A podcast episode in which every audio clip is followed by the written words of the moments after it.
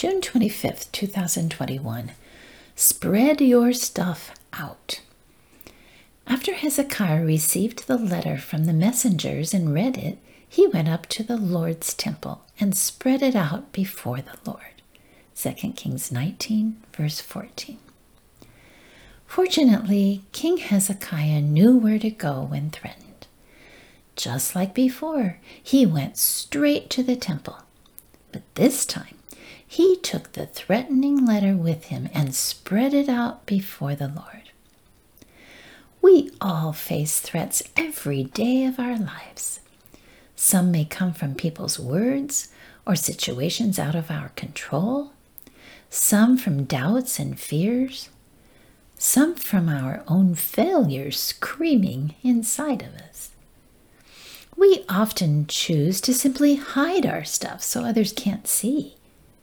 But other times we spread it to friends and family or even spread it out across the internet. But why not follow Hezekiah's example? He spread his stuff out before the Lord and was rescued that very night. Notice Hezekiah's prayer when he spread out those threats. O Lord, you are enthroned.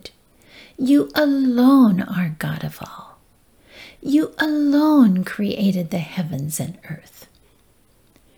Hezekiah didn't focus on his stuff.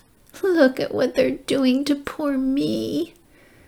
Instead, he realized God was above all his stuff. If I focus on that same God, neither will I fear stuff from anyone. Whether threats come from the outside or scream within my own head, I will not hide them.